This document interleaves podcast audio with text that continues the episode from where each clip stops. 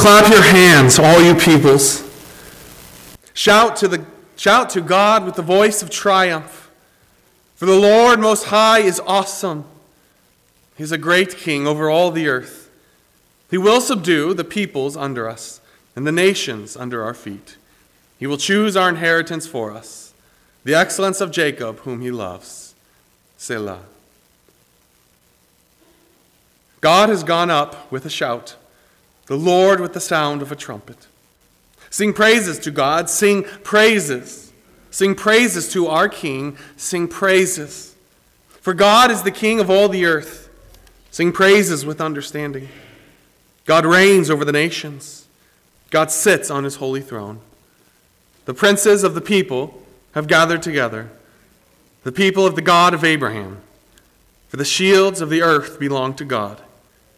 He is greatly exalted.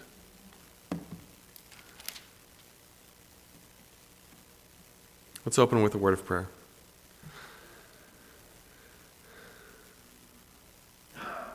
Heavenly Father, even as we have just confessed in song, even as we have looked, turned our attention now to Psalm 47, we see that you are a great God and you are greatly to be praised. You alone are worthy, you alone are exalted. You are a good God, you're a conquering King. You're a sovereign king. We rejoice to be your people this evening, those who are in Christ. And may you be honored this evening as we look to this psalm. May we be encouraged as we see our conquering king. May we rejoice along with the psalmists that you are great God. And we pray all this in the name of Jesus Christ. Amen. Psalm 47 is a call of response. The psalmists here, the sons of Korah, are calling for a response from the people. It's called a kingship of Yahweh psalm. Looks to his role as king, his reign over the universe. Psalm 47 also plays off of Psalm 46. In fact, one of the commentators called it the exclamation point of Psalm 46. You may remember last week in Psalm 46, you find yourself in trouble. The psalmists are in trouble. He starts out in verse 1 of Psalm 46 God is our refuge, He's our strength, He's a very present help in trouble. That is where the psalmists are in Psalm 46. They are in trouble, and they comfort themselves with this thought. Though all these extreme and crazy things happen, our God is our refuge, our God is our strength, our God is present.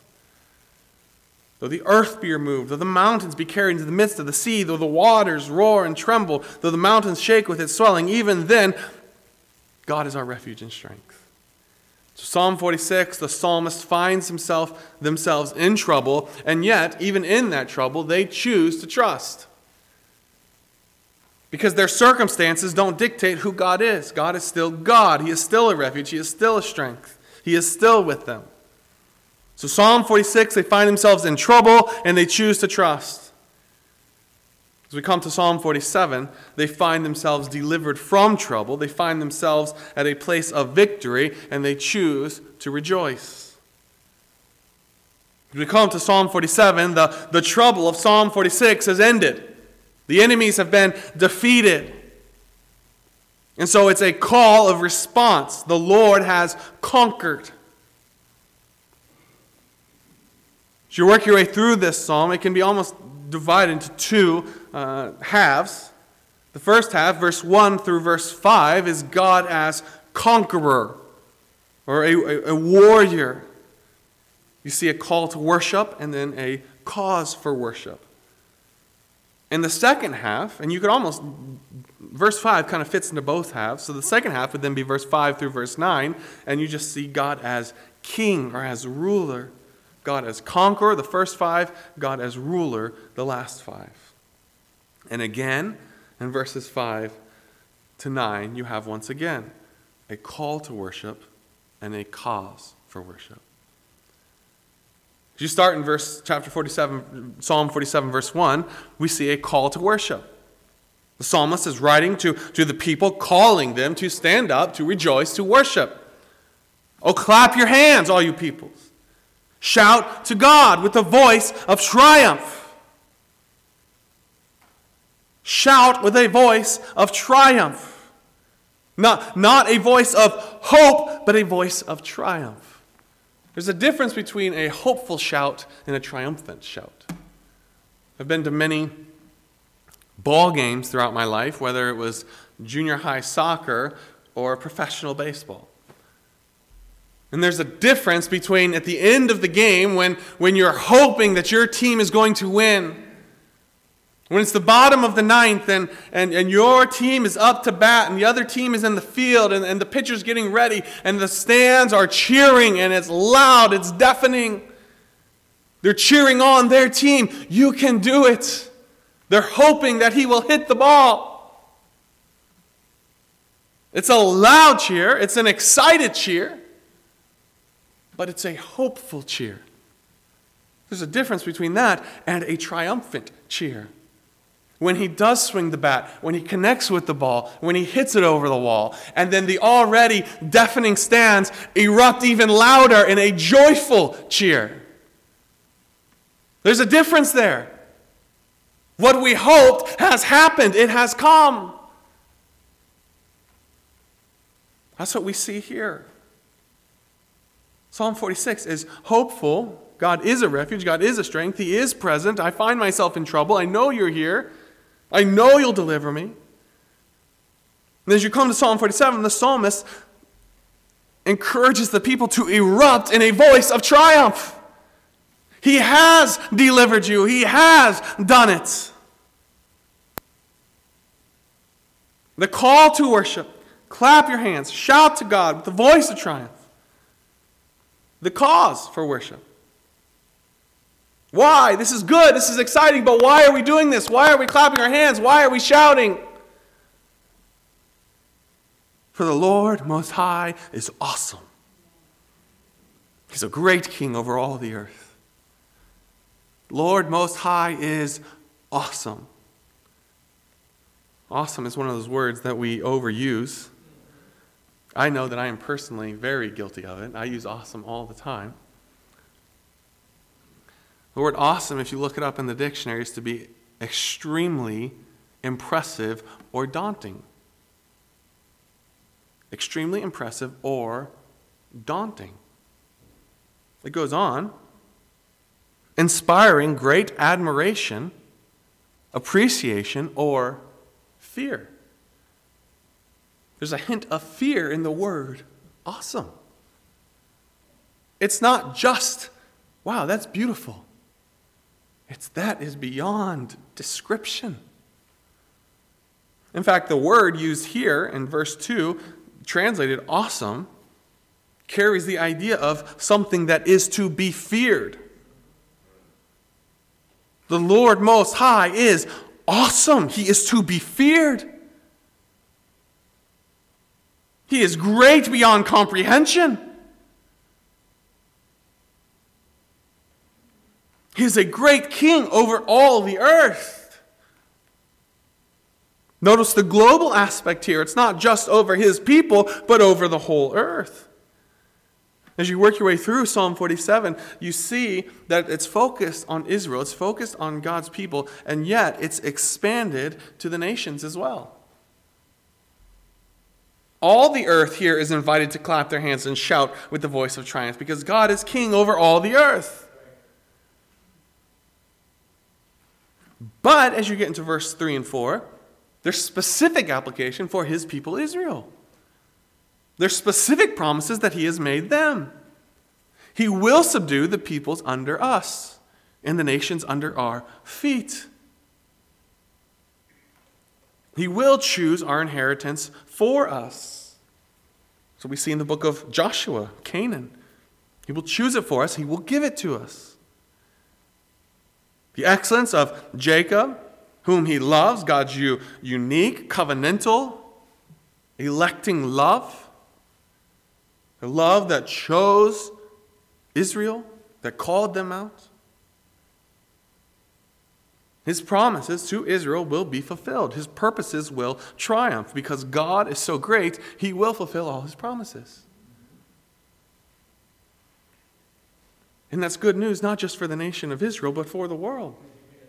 Because the same God who made them promises has made us promises.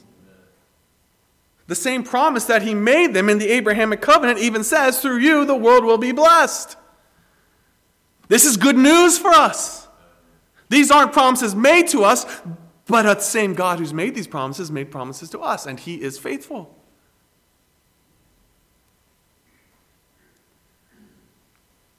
Verse 5 God has gone up with a shout. He has gone up victorious. The picture is of a, a king coming out of battle, going up to the palace, going through the streets victorious, up to where he, he lives. God has gone up with a shout, the Lord with the sound of trumpet. He is a conquering, triumphant king. So, the call to worship, clap your hands, shout to God with the voice of triumph. The cause for worship, because our God is awesome. He's a great king over all the earth. He's a faithful God. He is a God who has conquered. Then, as you come again to verse 5 through verse 9, you see God as king. He's a God who conquers, he's a God who rules. This God has conquered, he's gone up with a shout. The Lord, with the sound of a trumpet, he, he's, he's gone up to his rightful place. Therefore, verse 6, another call to worship. Sing praises to God, sing praises. Sing praises to our King, sing praises. It's repeated four times in that one verse sing praises. It's a call to worship, to lift up this great king. But why? Why should we sing praises? It's great to sing praises, but why are we singing praises? You'll notice very often as you work your way through the Psalms, very often, in fact, almost every single time, if not every single time, when we are called to worship, we're always given a reason to worship. It's not just a general call, there's a reason, there's a purpose. Why are we worshiping? Why are we singing? Well, here's the cause for worship, verse 7 to 9. For God is the King of all the earth. Notice again the global aspect of this. Verse 2, he's a great king over all the earth. Here, verse 7, God is the king of all the earth.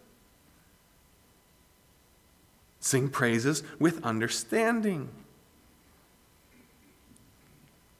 That's an interesting line. Sing praises with understanding. It's not a mindless response, it's a reasoned response. And it's a reasonable response to a God who is worthy of worship.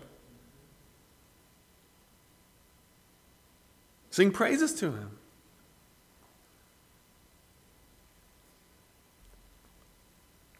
I think it's important to, to pause here and to consider our worship of God. Uh, if you were to look at Psalm 47, if you were to read this, how would you describe their response to God? How would you describe their worship as you look at it here? Clap your hands, shout to God, sing praises, sing praises, sing praises, sing praises, sing praises. It's joyful, it's loud, it's expressive, it's emotional. And yet, yet, it's not chaotic. Yet, it's not chaotic. Sing praises with understanding. Don't just mumble phrases. Don't just make noise to make noise. Sing praises with understanding. Your worship can be emotional. Your worship can be expressive and passionate without being chaotic. In fact, it must be emotional and expressive and passionate, and it must not be chaotic. Bob Kauflin, in, in, a book that he wrote, notes this What we want to avoid in worship is emotionalism, not emotions. Emotions are a good thing, God has given it to us. If our worship of God is emotionless, there's a problem with us. We're singing to a God who has saved us. We're singing to a God who, who loves us beyond what we can comprehend, a God who loves us so much that he has sent his only Son. You cannot worship a God like that in an emotionless state.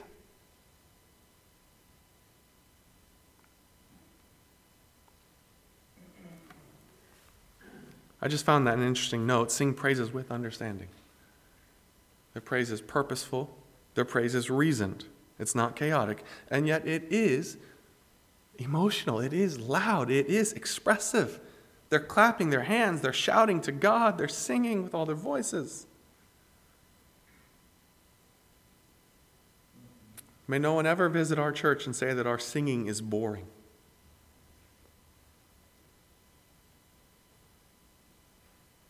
See, it's not the, it's not the songs that you sing that make your worship exciting. It's your response, it's your singing.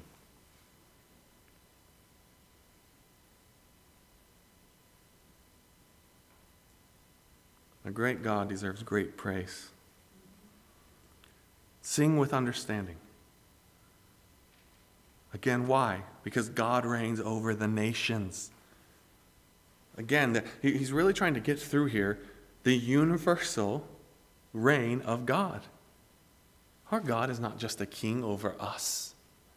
He doesn't just have, have control in this little tiny area, He has control over the world. He's a God who reigns over all the earth, a God who reigns over the nations. He's a God who sits on his holy throne, who rules the world. The princes of the people have gathered together, the people of the God of Abraham. For the shields of the earth belong to God. The word shields there is the idea of kings. It's the idea of a king. It was a king's job to, to defend his nation, therefore, a shield. The kings of the earth belong to God because he is a God over the earth. They are under his control and command, and he is greatly exalted. Call to worship, sing, sing, sing, sing, sing. The cause for worship, because our God is a God over all the earth, over all the nations, and he rules well. In fact, if you look at verses 8 to 9, there's almost a, a, future aspect to this. This psalm looks beyond this specific victory in which this is written it looks beyond the specific trouble of Psalm 46 that they've been delivered from, and it looks to a greater deliverance, to a greater king, to a greater kingdom. To a, a kingdom where the princes of the people have gathered together, the people of the God of Abraham, where all God's promises have been fulfilled to them, where all of the world bows and worship to him, and he is greatly exalted. This is a psalm with a, a, a global view, not just. it's a global view with a immediate fulfillment, if that's the right word there. They are praising God for a victory that He has given, and yet they're looking forward to an even greater victory that He has promised. So, as you come to the end of Psalm 47, This is the truth of Psalm 47 that God reigns. That's it. God is in control. God reigns over all the earth. He knows what is going on in all four corners of the world. He's in control over a global pandemic, and he's in complete control of a crazy election. He rules, he reigns. The desired response of Psalm 47 is that God's people would rejoice. That they would look at that fact that God reigns and they would respond in rejoicing. That they would clap, that they would shout, that they would sing. Because a great God deserves great praise.